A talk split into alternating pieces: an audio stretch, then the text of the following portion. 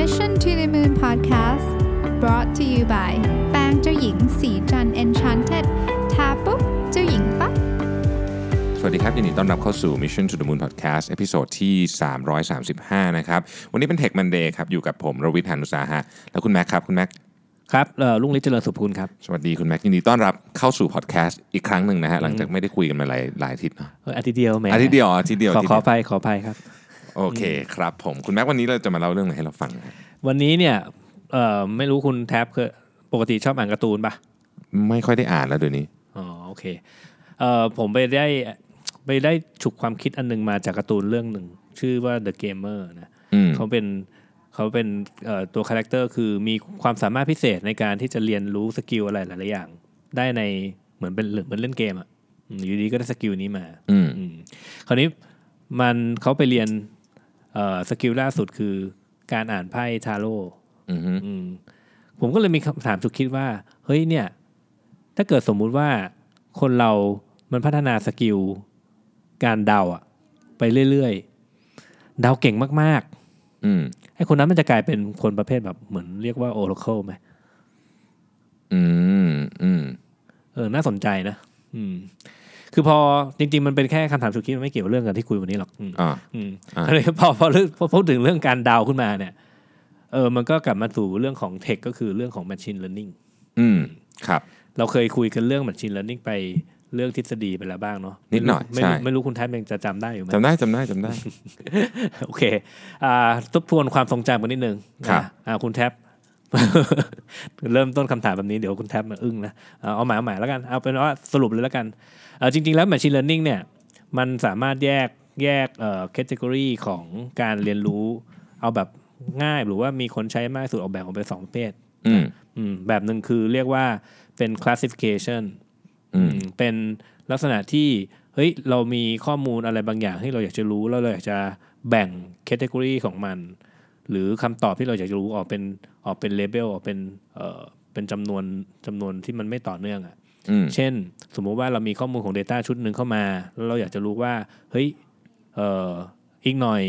คนจะซื้อของเราไหม yes หรือ no อะไรประเภทประเภทเนี้ยหรือเอ่อกลุ่มคนกลุ่มนี้เป็นกลุ่มคนที่มีรายได้ปานกลางสูงต่ำอะไรเงี้ยเขาเรียกว่าเป็นเป็นปัญหาเรื่องของ classification นะ อืมอืม อืมอีกแบบหนึ่งก็คือการคาดเดาเอ่อการความต่อเนื่องของข้อมูล เช่นเอ่อถ้าเกิดว่าคุณเข้ามาที่นี่แล้ว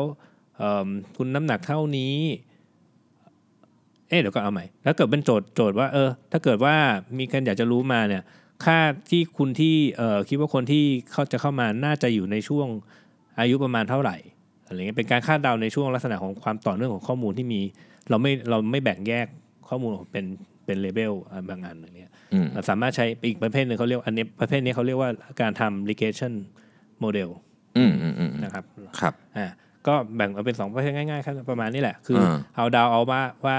เอ่อข้อมูลจะเป็นเซตอะไรบ้างกับ อืม อีกอันหนึ่งก็คือเฮ้ยเดาวเอาว่าข้อมูลความต่อเนื่องของข้อมูลมันเป็นยังไง แล้วก็คาดเดาจากความต่อเนื่องของข้อมูลนั้นๆน่ะ อืม เนาะอืม ทีนี้เพื่อเพื่อให้ท่านผู้ฟังเห็นภาพกันหนึ่งสมมติว่าสมมติว่าเราจะคือฟังอย่างเงี้ยมันก็อาจจะดูเหมือนเอ๊ะทำไมถึงต้องใช้ machine learning แต่สมมติลองนึกเอาโจทย์เรื่องอะไรดีเอาวันก่อนฟังเรื่องตั๋วเครื่องบิน อืม ตั๋วเครื่องบินนี่มันไดินามิกมากเลยนะ คือมันจะมีจุดที่เรียกว่าเอ่อคุ้มทุนที่สุดสำหรับสายการบิน อย่าง Economy Class อย่างนี้ก็มีตั๋วแบบหลายราคามาก ใช่ ไหม ใช่อืม มันก็จะมีว่า เอ๊ะ ถ้าเกิดว่าโหลดแฟกเตอร์มัน0ูนถึงสิมันควรจะขายราคานี้ แต่แต่ เอ๊ะ ถ้าเกิดกรุ๊ปมากรุ๊ปมาซื้อแบบเยอะๆอย่างเงี้ยคุณจะขายราคาไหนอะไร คือมันจะต้องมีวิธีคิดที่ซับซ้อนมาก โอเคอืม เพราะว่าปกติมันจะราคามันจะเพิ่มขึ้นตาม ยิ่งยิ่งมันเริ่มเต็มมันก็จะราคาแพง แต่ถ้าเกิด เอ๊ะ มันมีการตัดล็อตระหว่างจะขายหรือไม่ขายดี เพราะว่าตัดล็อตมันอาจจะทำให้โหลดแฟกเตอร์ข้ามเรนจ์ราคาได้ แต่ก็ทำให้ตัวคุณมีโอกาสเต็มมากขึ้นอะไรแบบเนี้ย ใช่ เออ อย่างเงี้ย เป็นต้น อืมเออเป็นตัวอย่างที่ดีนะ อืม เพราะมันแสดงให้เห็นถึงมิติของข้อมูลที่มีความซับซ้อนมากขึ้น ใช่ ไม่ใช่แค่เฮ้ยถ้าชั้นของมันจะหมดแล้วราคา ราคาก็จะแพงขึ้นอะไรมันไม่ใช่แค่นี้มันอันนั้นมิติเดียว อืม อันนี้กลายเป็นโอ้มันนอกเหนือจากว่าจะหมดแล้วยังต้องมีแบ่งขายเป็นเกรดอีกแล้วขายเกรดนี้ไปคุยกับกรุ๊ปบายนู้นนี้อะไรเงี้ยนะ ใช่ อืมข้อมูลมันอันเนี้ยเป็นความเอ่อตัวอย่างหนึ่งที่ดีมากเลย คืออ ม เราให้เห็นว่าเวเวลามันมีข้อมูลปริมาณมากเนี่ยมันการคิดแบบรูปแบบปกติมันจะมีความซับซ้อนมากขึ้นแหละ คือถ้าเอาคนมานั่งคิดนี่ตายอะ เออคนคนเฉยๆหรือแม้กระทั่งเครื่องคิดเลขเฉยๆธรรมดาเนี่ยเริ่มเออแย่ละ อืม เข้าทางพอดีเลยวันนี้อยากจะมาแนะนำเอ่อเทคโนโลยีตัวหนึ่งนะครับ ครับ ในวงการ Machine Learning อะนะถ้าถ้าคุณทำ Machine Learning จะต้องรู้จักตัวนี้แน่ๆ เรียกว่า TensorFlow TensorFlow ครับ TensorFlow นะครับ ก็อธิบายก่อนคร่าวๆนะ TensorFlow เนี่ยจริงๆ มันคืออะไร อืม มันคือไลบรารีของการเขียนโปรเขียนเอ่อโปรแกรมนี่แหละ อืม สำหรับการคำนวณตัวเลขจำนวนมาก อืม อืมยกตัวอย่างเช่น สมมุติว่าคุณจะเอา A คูณกับ B เนี่ย อ่า A คูณกับ B แล้วทำอะไรเท่าไหร่เนี่ยดูเหมือนง่ายใช่ไหม อ่า แต่ถ้าเกิด A มันมีขนาดเท่ากับ 15กิกะไบต์อะแล้ว B อ่า ขนาด 15กิกะไบต์ด้วย 15คูณ15กิกะไบต์อะโอ้โห คุณคิดขึ้นเลขไม่รู้กี่ปีจบ อ่า อืม TensorFlow จะมาช่วยตัวนี้ คือจะทำสามารถที่จะทำให้การจัดการกับข้อมูลจำนวนปริมาณมาก แล้วก็เป็นเอ่อ mathematics แบบ numerical comp- computation เนี่ยเอ่อ com- เอ้ย computation เอ่อเป็นเป็นไปได้อย่างรวดเร็ว อืม แล้วก็สิ่งที่สำคัญอันหนึ่งของ TensorFlow คือมันเอ่อ provide เขาเรียกว่าเป็น high level language คือแทนที่จะทำให้ให้ให้คนที่เขาใช้ TensorFlow เนี่ยต้องมานั่งเขียนโปรแกรมดืดๆๆๆแบบแบบว่าเข้าใจยาก มันจะมี interface เอ่อเขาเรียกว่าเป็น abstract ตัวหนึ่งที่ทำให้คนใช้ TensorFlow เนี่ยพอจะเข้าใจได้ว่าเฮ้ยมันทำอะไรอยู่ อืม โดยที่ไม่ได้ไปยุ่งกับเครื่องข้างหลังของมันมากนะัก อ่าโอเค อันนี้เล่าแบบเล่าแบบคอนเซปต์แบบเว็บไซต์ใหม่เลยนะนะคือเอ่อ รูปรัด รวบรัดเออเร็วไปไม่อยากไม่อยากเอ้ยนานไปไม่อยากฟัง อ่า อ่าจบแล้วแค่เนี้ย แค่นี้จบแล้ว เออไม่ไม่ไม่เอาแบบเดี๋ยวมาอินอินดีเทลอีกนิดนึง โอเค อ่าคราวนี้เอ่อพอมาโกเอ่อลงลึกถึงดีเทลของเซนเซอร์วันนี้เอาแค่เซนเซอร์โฟล์ก่อนนะ อืมอืม อัลกอริทึมที่มีอยู่ในเซนเซอร์โฟล์เดี๋ยวไว้เป็นเอพิโซดหน้าแล้วนะ โอเค คุณจริงๆพูดถึงเอ่ออัลกอริทึมของ Machine Learning นี่อาจจะคุยได้เป็นเดือนแหละอืมเดี๋ยวเออก็ดีเหมือนกันทำเป็นซีรีส์ของ Machine Learning เนาะเดี๋ยวค่อยๆไม่ใช่ทีทีละตัว Machine Learning เป็นของที่ปัจจุบันนี้มีถูกนำมาใช้ค่อนข้างเยอะแล้ เยว อะมากเยอะมากอืมโอเค ก็ TensorFlow หลักๆ เนี่ย มันก็คือตัวจัดการกับข้อมูลจำนวนมากนั่นแหละ อืม อืมแล้วมันจัดการยังไงล่ะ มันก็เอ่อจริง ๆ ชื่อของชื่อมันคือ TensorFlow ใช่ไหมหลักๆ เลยคือคุณต้องรู้จักกับสิ่งที่เขาเรียกว่า tensor ก่อน อืม เขา define tensor เนี่ยว่าเป็นเหมือนเป็นรูปแบบของข้อมูลที่อธิบายว่าเอ่อฟีเจอร์ หรือรูปแบบที่คุณคุณทดสอบเนี่ย มันหน้าตาเป็นยังไง มีขนาดเท่าไหร่อืมจริงๆ มันก็คือเวกเตอร์กับเมทริกซ์นี่แหละ อืม อืมพอถ้าเป็นเวกเตอร์ก็คือเป็นซีรีส์ของตัวเลขชุดเดียวเมทริกซ์ก็เริ่มมีมิติมากขึ้นอาจจะเป็น 2 มิติ 3 มิติอะไรก็ว่าไปนะ อืม อืมก็เป็นอันเนี้ยเทนเซอร์ก็จะเป็นตัวตัวอธิบายรูปแบบที่มาของข้อมูล Tensor Flow ก็คือ เฮ้ย ไอข้อมูลเครื่องเนี้ยมันเคลื่อนที่เป็นยังไงผ่านอัลกอริทึมการคำนวณต่างๆ แล้วออกมาได้เป็นผลลัพธ์จบละแค่เนี้ยอืมแต่พอเขาไปใช้จริงๆอ่ะมันจะต้องมีการเรียนรู้อะไรเพิ่มเติมขึ้นอีกเล็กน้อย ว่าเอ๊ะ be- เอ่อ behind the scene ข้างหลังเนี่ยเอ่อมันคุณจะต้องใช้อัลกอริทึมอะไรบ้าง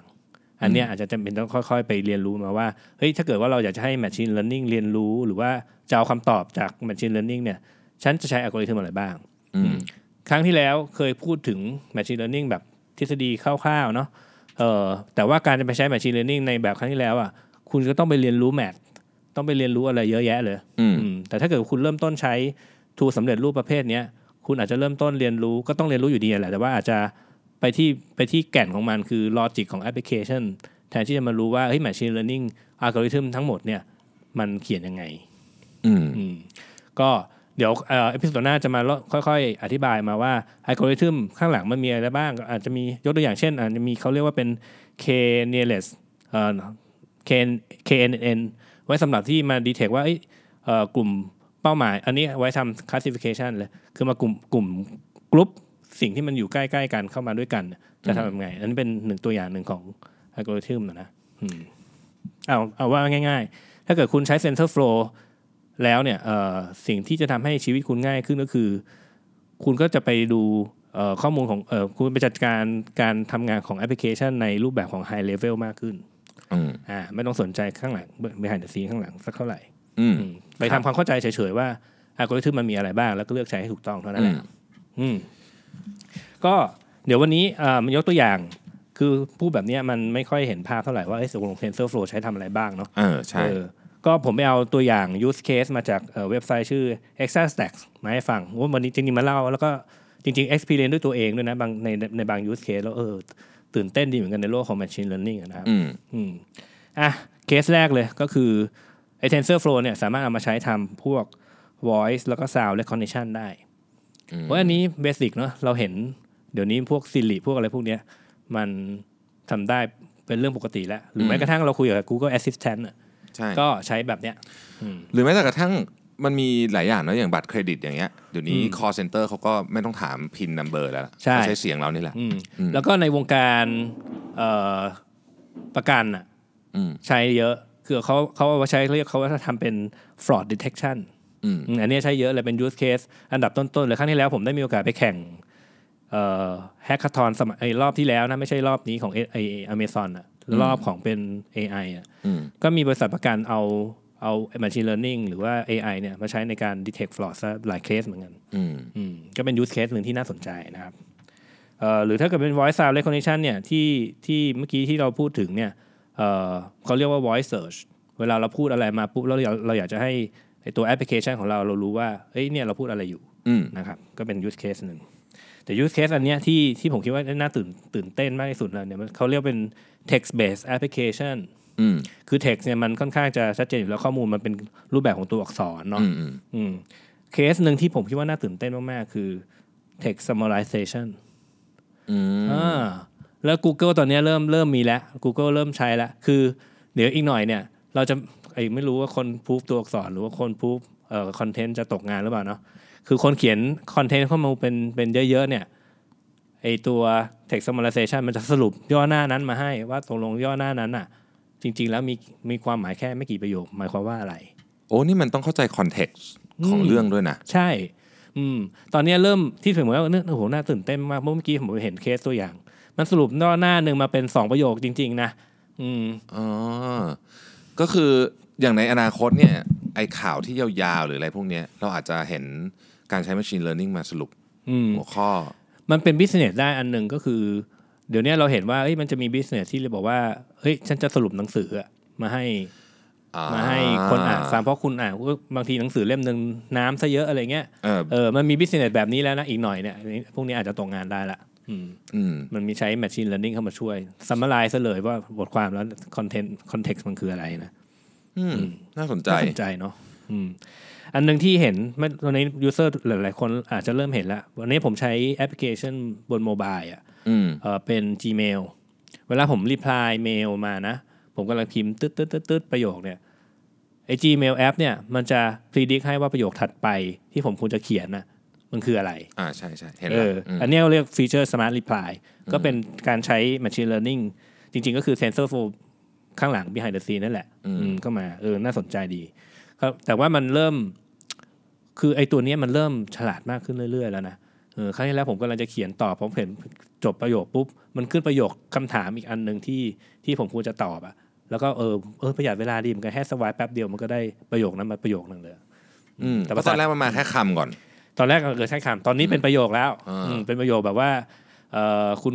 คุณจะถามอะไรต่อเอ้ยคุณจะพิมพ์อะไรต่อจากเขาไปอ่ะ เอ้ยแต่มันไม่นานมานี้เองเนาะ มันเพิ่งแบบสัก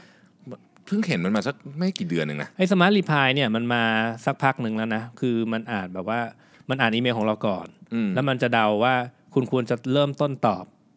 อีเมลเนี่ยด้วยคำว่าอะไร อืม เออแล้วมันก็มีชอยให้เราเลือกในแอปพลิเคชัน yes no okay thank you for contact me อะไรเงี้ยอืมแต่ตอนนี้เริ่มเริ่มจะไม่ใช่แค่นี้ละมันจะเริ่มมาวิเคราะห์ว่าไอ้คอนเทกที่เราเขียนแบบสดๆเนี่ย อืม แล้วประโยคถัดไปมันจะเป็นอะไรละ คือความสำคัญของ Machine Learning ตอนนี้ก็คือว่ามันจะเริ่มเข้าใจคอนเท็กซ์อย่างจริงจัง อืม ละซึ่ง ใช่ คอนเท็กซ์เป็นเรื่องที่ยากนะ ใช่ บาง ใช่ ทีเราอ่านเลยงไม่ค่อยเข้าใจเลย อืม อืม แล้วแล้วพอพอมาเห็น use case แบบเนี้ยโอ้โห เออใช่จริง ๆ แล้วเออเนี่ยคือสิ่งที่สำคัญของ Data เลย เพราะจริง ๆ เขาก็ต้องเอาไปจริง ๆ ก็ช่วยไม่ได้เป็นข้อได้เปรียบของ Google คือ Google มันอ่านอีเมลของทุกคนบนโลกใบเนี้ยนะ อืม อืมแล้วเขาก็มาวิเคราะห์ว่าเอ้ยถ้าเกิดเขียน text แบบเนี้ย text เออหรือประโยคถัดไปมันควรจะเป็นอะไร อันนี้เป็นอันนี้เป็น unfair advantage ที่เขามี อืม อืมก็โอเค มันก็ช่วยอำนวยความสะดวกในชีวิตเราขึ้นนะครับ อืม อะเคสถัดไปก็เอ่อเคสสำหรับ Machine Learning ทั่วไปเลย เป็นเขาทำเป็น Image Recognition อันนี้พื้นฐานมากเนาะเวลาเราเห็นเอาเอาส่งรูปส่งรูปภาพเข้าไป แล้วมันบอกเราได้ว่ามันคืออะไรอันเนี่ยก็เป็นตัวอย่างหนึ่งของการใช้ TensorFlow เหมื อื อนกั ม นนะครับ อันนี้เอ่อ แล้วแล้วมีเข้าเข้าเทคนิคเอ่อเทคนิคบทอีกคำหนึ่งชื่อว่า time series อืม ทำซีรีส์เป็นข้อมูลความต่อเนื่องของ Data นะอืมอันนี้เป็นเคสที่เขาเอามาใช้ทำพวก recommendation engine system คือเขามาพิดิกว่า เฮ้ย จากข้อมูลต่อเนื่องยาวๆของคุณเนี่ยเอ่อหรือว่าของลูกค้าหลายๆ คนมารวมกัน แล้วเขาก็มาพิดิกว่า เอ้ย ถ้ามันเคสลูกค้าใหม่เกิดขึ้น แล้วคนนี้ควรจะชอบอะไร อืม เดี๋ยวเราก็ต้องใช้ TensorFlow เหมือนกัน อืม ประมาณเนี้ย วันก่อนเคยเคยฟังเคสหนึ่งมาของ Amazon ที่บอกว่าเออที่มันมีสมมติว่าคนนี้ซื้อของอันนี้อ่ะเราเราซื้อของอันนี้ใช่ป่ะแล้วมันจะบอกว่าลูกค้าที่ซื้อของเหมือนคุณน่ะ ซื้ออะไรบ้าง ซึ่งอันนี้ก็ปกติ ใช่ แต่มันจะมีด้วยว่าถ้าเกิดว่าถ้าเกิดว่าคุณค้นอันเนี้ยแต่ว่าในที่สุดแล้วคุณจะไป end up ซื้ออีกอันหนึ่งเหมือนกับคนอื่นๆเหมือนกับคนเริ่มเริ่มค้นจากตัวนี้ก่อน แต่ว่ามัน end up ซื้ออีกอันหนึ่งอะไรเงี้ย อ่าอ่า มันก็สามารถทำแบบป็น เริ่ม พวกนี้ ใช่ มันมันมันไม่ใช่แค่ Data Set กลุ่มหนึ่งแล้ว อันนี้เป็น ใช่ เขาเรียกว่าเป็นมิติความสัมพันธ์ของ Data ที่เขาหามาได้แล้ว เออ มันเป็นความใช่ อืม อะไรอย่างเงี้ย ก็น่าสนใจ อืม แล้วเว็บอย่าง Amazon คุณใช้พวกนี้เยอะมาก อืม อืม ก็โอเค ใช่ เพราะว่าตอนเนี้ย Amazon เนี่ยเข้าใจว่าเขากำลังดีลกับข้อมูลเป็นโหไม่ใช่ระดับธรรมดาละเอออ ม เป็นเทราหรืออาจจะมากกว่านั้นอะไรเงี้ยนะอืมก็จำเป็นต้องใช้ไอ้พวกนี้แหละคือถ้าเกิดมันนั่งคำนวณเอ่อปกติไปก็คง เราคงไม่มีไม่เห็นเว็บความเร็วขนาดนี้หรอกอืมมันต้องมีอะไรที่มาช่วยความเร็วนะอีกนิดหนึ่ง แต่อย่างในอนาคตเนี่ยเรื่องพวกนี้มันจะมันจะเป็นอย่างอย่างกลับไปเคสของตั๋วเครื่องบินเนี่ยมันไม่ใช่เฉพาะแค่สายการบินตัวเองด้วยนะจริงๆมันต้องเทียบกับสายการบินคนอื่นด้วยนะ อ๋อ ใช่ไหม เพราะว่ามันก็เป็นการแข่งขันกันอะแบบกึ่งๆจะเรียลไทม์อยู่แล้วอะทุ อ๋ ก อ วันย เริ่มเห็นความสำคัญมากขึ้น โอโอเค เออ คือเราต้องรู้ด้วยว่าโหในนี้คือต้องเออแต่เดาวเอากำลังพยายามจะนึกอยู่ว่าถ้า implement จริงจะทำยังไง คืออันนี้ผมเล่าเคสให้ฟังผมไปฟังคุณจรัมพรโชติกาเสถียรนะเป็นเขาเคยเป็นดีดีการบินไทยใช่ไหม ครับ เขาบอกว่าจากเอ่อคานกับนีสอะซึ่งเป็นเมืองเล็กๆ ไม่มีไฟลท์ตรงเนี่ยนะฮะมากรุงเทพเนี่ย อืม ปีที่ปีไหนไม่รู้ที่แกอยู่อะมันมีคนบินมาทั้งหมดหมื่นสี่พันคนจากคานกับนีสคือก็ไม่ต่อเครื่องที่อื่นบินมาปารีสหรืออะไรเงี้ยแล้วก็ต่อกลับมาเมืองไทย มีคนใช้การบินไทยบินทั้งหมดแปดคนหรืออะไรเงี้ยแปดคนจากหมื่นสี่พันคนอะเพราะว่าตั๋วเราแพงกว่าแบบชัดเจน เพราะว่ามันไม่มีตั๋วนั้นถูกตั้งราคาไว้ตั้งนานแล้วเราไม่ถูกไม่ ไม่ถูกแก้ไข ไม่ถูก อะไรอย่าง เป งี้ ลี่ย ใช่ น ไหม เอออ ม แต่คนอื่นเขาเปลี่ยนกันภายในแบบหลักชั่วโมงอะ เขาก็เลยต้องการบินไทยก็เลยต้อง implement ระบบขึ้นมาใหม่ โอ้แต่ว่าพูดถึงการบินไทยต้องต้องเห็นว่าต้องเออเน้นเอาเน้นผมยอมรับเพิ่งเพิ่งจองตัวการบินไทยเฮ้ยการบินไทยปรับปรุงแล้วแฮะ เออเออเออก็เขาบอกเนี่ยมันก็มีการ implement แต่เขา implement กันมาหลายปีนะ เออ กว่าจะทำได้เนี่ย เห็นเห็นการบินไทยเขามีแต่คนโจมตีว่าไม่ไม่เปลี่ยนแปลงเลยตอนนี้เริ่มเปลี่ยนแปลงแล้วนะครับยินดีด้วยกับการสายการบินแห่งชาติของเราอ่าต่อต่อครับคุณ เออเนี่ยฮะก็เลยคิดว่าเออในอนาคตที่มันจะมีหรือยังประกันภัย อืม ผมว่าประกันภัยนี่ก็เป็นอีกธุรกิจหนึ่งที่น่าจะใช้ Data เยอะมาก อย่างสมมติว่าคุณแม่ขับรถกิโลหมื่นกิโล ใช่ อีก เล คนห ย นึ่ง ใช่ ขับ เลย สองหมื่นอย่างเงี้ย อืม มันก็ควรจะต้องความเสี่ย มั ง นต้องมีการถูเปลี่ยน ไห แปลงแล้วก็เป็นเออจริง ๆ แล้วประกันภัยเนี่ยเป็น business ที่ในอเมริกามีออปชันให้เลือกเยอะมาก อืม อืมแต่ว่าในประเทศไทยก็เขาเพิ่งเริ่มเข้ามาเนาะเอ่ออย่างเช่นเอ่อถ้าคุณติดกล้องปุ๊บเบี้ยลดลงอะไรอย่างเงี้ย อ่า คือเขาคำนวณอยู่แล้วแหละว่าว่าเอ่อความเสี่ยงมันลดลง แล้วก็ทำให้เห็นเป็นรูปธรรมมากขึ้น อย่างในอเมริกาเนี่ยสมัยก่อนก็จะมีอายุ อืม อ่าอายุน้อยก็จะแพงอะไรเงี้ย ใช่ อายุน้อยขับรถสปอร์ตก็จะแพงขึ้นไปอีก สีรถยังเกี่ยวเลย อืม อืมอะไรแบบเนี้ย อ่ะกลับเข้าเรื่องอ่ะเอ่อเคสสุดท้ายของที่เป็นเอ่อที่ได้มาจากเว็บไซต์ extra stack เนี่ยนะครับ เอ่อเขาเรียกว่าเป็น video detection อืม เห็นแล้วเห็นเคส พอจะนึกภาพออกไหมเออเคสหนึ่งที่เห็นอยู่บนเว็บไซต์ของ TensorFlow เลยนะ คือเขาให้คุณอะถ่ายใช้เว็บแคมของคุณเองเนี่ย อืม ทำท่าอะไรก็ได้ แล้วเขาพีดิกว่าตัวคุณเองทำท่าอะไรอยู่ แล้วเขาเอาท่านั้นอะไปแมปกับรูปภาพที่มีเขามีอยู่เยอะแยะทำให้คุณเต้นเต้นท่าเสร็จปุ๊บน่ะระหว่างที่คุณเต้นเนี่ยมันมีท่าคนที่มีรูปท่าเดียวกันกับคุณน่ะ แล้วก็เปลี่ยนมาเป็นเออคนหลายๆคนมาเต้นท่าเต้นเต้นตามท่าที่คุณมีอยู่นะ โดยการพิจิตร โดยการดีเทคจากรูปภาพวิดีโอนั่นแหละรูปภาพในวิดีโอ อ่า อืมนี่ก็วิดีโอดีเทคชันรูปแบบเอ้ยวิดีโอเออวิดีโอดีเทคชันรูปแบบหนึ่ง อืม อีกหน่อยเราจะเห็นประโยชน์ของการ detect- เอ่อทำเอ่อวิดีโอดีเทคชันเนี่ยค่อนข้างเยอะเอ่อยกตัวอย่างเช่น อันนี้เป็นโอ้โหเอ็กซ์ตรีมเคสเลยนะ คือ NASA เขาเอาวิดีโอมาเอ่อวิดีโอดีเทคชันใช้ TensorFlow นี่แหละมามีมาวิเคราะห์วงออร์บิทวงการเคลื่อนไหวของดาวอะอืมแล้วก็มามอนิเตอร์พวกนี้ไว้ เพื่อที่ว่าจะดีเทคเขาเรียกว่าเป็น near object อะไรอะ near field ไอวัตถุที่ใกล้โลกอะอืมเพื่อที่ว่าโอ้มันจะพุ่งเข้าชนโลกเราหรือเปล่าอะไรอย่างเงี้ย หรือนี่คิดเร็วๆเนอะอย่างสมมติเรื่องของการรักษาความปลอดภัยนะ อืม สมมติว่า อาการของคนที่มันแบบกำลังจะทำเหมือนกับเนี่ยเอ่อ อ๋อใช่ พกอาวุธหรืออะไรเงี้ยมันก็จะ การ มันจะเห็น แสดงออก ท่า ปุ๊บ ถูกไหม อืม นิดหน่อย ใช่ แต่คือมัน ใช่ ต้อง อืม คนไปดีเทคมันไม่เห็นนะ อืมถ้าเกิดเห็นเห็นภาพโดยรวมเห็นทำท่าแอคชั่นกำลังจะมีอะไรปุ๊บ มี alert ส่งไปที่เอ่อ อ่า โรงพักนะเออโรงพักเห็นอ่าแล้วเราดูว่าเอ้ยใช่หรือไม่ใช่ก็แอคแอคออกได้เร็วกว่า ที่จะรอพนักงานกดปุ่มเลยนะ หรือว่า เมืน ส ในหนัง นามบินอะไรอย่างเงี้ยที่แบบอาจจะต้องตรวจว่าแบบเฮ้ยคนนี้มีพิรุธหรือเปล่าอะไรเงี้ย ใช่ปิรุษนะอืม อืมก็นี่ก็น่าสนใจนะ นะใช่ใช่ก็เอ่อวันนี้เรามาเล่าเอออาจจะสั้นไปนิดนึงนะ แต่ว่าคิดว่าคือไม่อยากไปเรื่องอัลกอริทึมไงถ้าอัลกอริทึมเดี๋ยวยาวเดี๋ยวไว้เป็นตอนหน้าดีกว่าน่าจะสนุกกว่ากว่ากันนี้เยอะวันนี้มาเล่าให้ฟังเบื้องต้นว่าเฮ้ยเนี่ยถ้าคุณคุณจะเริ่มต้นทำแอปพลิเคชันอะไรสักอย่างหนึ่งเนี่ยนะเอ่อถ้าถ้าคุณพิจารณาไอ้ machine learning เนี่ย TensorFlow เป็นอีกเทคโนโลยีหนึ่งที่คุณจะเป็นจะต้องจับตามองเลย อืม ใช่ คือตอนเนี้ยอ่าวันนั้นไม่มีคำถามเข้ามา บอกว่าเอ๊ะเรื่องพวกนี้มันฟังดูแบบไกลตัวไม่สำหรับ SME ไทย แต่ว่าก็ไม่ได้ไกลมากแล้วใช่ไหมทุกวันเนี่ย ก็ไม่ไกลมากแล้วนะ เอ่อยกตัวอย่างของ SME ที่ที่เราอยากจะรู้ เอ่อใกล้บ่อยๆ มากที่สุดก็คือพวก recommendation อืม เช่นสินค้าเราจะมีคนซื้อไหมอันนี้พูด อ่า พูดเหมือนง่ายเนาะ แต่สำหรับเราเองอะ่ะ อันเนี้ยถ้าเรา implement เสร็จเราอาจจะดีก็ได้ เช่น เฮ้ยสินค้าใหม่ของเราอะ่ะ จะมีคนซื้อไหม อืม เบสด้วยข้อมูลอะไรบางอย่างที่มีอยู่ อันเนี้ยมันมันสามเป็น Machine Learning ตรงๆเลย แต่ว่าก่อนที่จะเป็น Machine Learning เนี่ยอาจจะต้องมาศึกษาก่อนว่า เอ้ยเราจะทำ Data ยังไงทำฟีเจอร์ยังไง แล้วใช้โมเดลแบบไหนที่จะพิจิกว่าสินค้าแบบนี้เนี่ยขายได้แน่ เพราะว่าสมัยก่อนเราเราต้องใช้แบบ ๆเซน การ เขาเรียกว่า ออ gut feeling การ feeling ซะเยอะอืมอีกหน่อยเราจะเป็นการทำเอ็กซ์เพร์เมนต์หมดละคือทำออกมาก็จริงทำเสร็จปุ๊บ แล้วก็เทสกับกลุ่มคนจำนวนหนึ่งเขาเรียกว่าเป็นเทรนเทรนเอ่อเทรนดัตเซตนะ เสร็จปุ๊บ แล้วก็ทดสอบโมเดล แล้วก็อ๋อโอเค ถ้าคนกลุ่มนี้อย่างน้อยคนกลุ่มนี้บอกอะไรฟีเจอร์อะไรสักอย่างหนึ่งเราคงไม่ไปถามเขาคนกลุ่มนี้หรอกว่าซื้อหรือไม่ซื้ออ ม เราคงบอกให้เขาบอกว่า เอ้ย คุณเห็นความคิดเห็นเกี่ยวกับโปรดักต์นี้เป็นยังไง ถ้าคนกลุ่มเนี้ยถ้าจำนวนมากพอบอกความเห็นแบบนี้ เราจะแปลความเห็นแบบนี้ว่าโอเค ขายได้หรือไม่ได้ อืม แล้วเราก็จะจบจบเออเหมือนว่าเราสามารถที่จะรู้ตั้งแต่เริ่มเริ่มได้เลย โดยที่ไม่ต้องอินเวสอะไรไปเยอะอะไรเงี้ย อืม อืมเราได้ ในอนาคตเรื่องของการทดลอง experiment อย่างต่อเนื่องนี่คงจะน่าจะเป็นสิ่งหนึ่งที่ SME ต้องทำนะ เออ บริษัททุกบริษัทต้องเริ่มต้นคิดแล้วเฮ้ยฉันจะทดสอบความคิดของฉันแบบไวๆอ่ะได้ยังไงอืม อืมน่าจะเป็นน่าจะเป็นสิ่งที่จะเกิดขึ้นกับทุกธุรกิจ ซึ่งธุรกิจจำนวนมากเขาก็ทำแบบนี้อยู่แล้วเนอะ อืมใช่ โดยเฉพาะ ใช่ พวกที่เป็นดิจิทัลโปรดักต์ ใช่ใช่เลยอืมทดสอบดิจิทัลโปรดักต์ง่ายนี่คือ ใช่ เขา ง่าย เขาเปลี่ยนแปลงอะไรสักพักหนึ่งแล้วก็มาได้แต่ว่าที่ challenge มากกว่าที่มันคือไม่ใช่ดิจิทัล เอ่อฟิสิกอลโปรดักต์จะต้องมานั่งคิด เนี่ยอืม แต่ว่ามันก็อาจจะมีวิธีมากขึ้นในอนาคต เราคงจะเห็น มีเดี๋ยวเราต้องเห็น tools มากขึ้น เมืองนั้นอืมถูกต้องถูกต้อง ครับ โอเก็วันนี้เอ่ออารัมพบทเรื่องของ tool- tools นะเอ่อ TensorFlow แล้วเดี๋ยวอาทิตย์หน้าเรามาคุยกันเรื่องอัลกอริทึมว่ามันมีอะไรข้างไหนข้างหลังบ้างที่น่าจะต้องรู้ไว้บ้างก่อนที่จะเริ่มต้นใช้ machine learning ได้ครับ โอเค ขอบคุณมากครับ ครับ สวัสดีครับ สวัสดี สัสิ เพราะความสดใสมีได้ทุกวัน